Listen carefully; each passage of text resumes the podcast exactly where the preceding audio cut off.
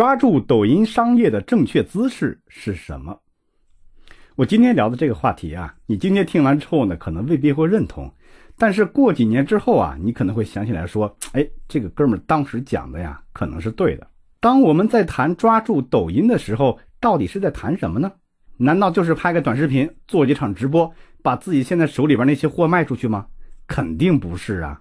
我一直在说呀，抖音呢是一个新的商业时代。但是我发现啊，很多人在面对一个时代的时候，想象力总是显得很匮乏。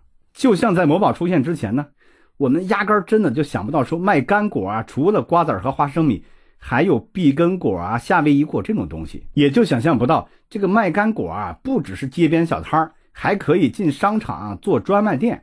更想象不到的是，卖干果竟然也能做出一家上市公司。对我说的呀，就是淘品牌三只松鼠。抓住电商时代的为什么不是恰恰老奶奶花生米，而是三只松鼠呢？就是因为啊，想象力不够。在抖音时代啊，以前好卖的东西呢，未必会继续好卖。所有的行业都有可能被重构。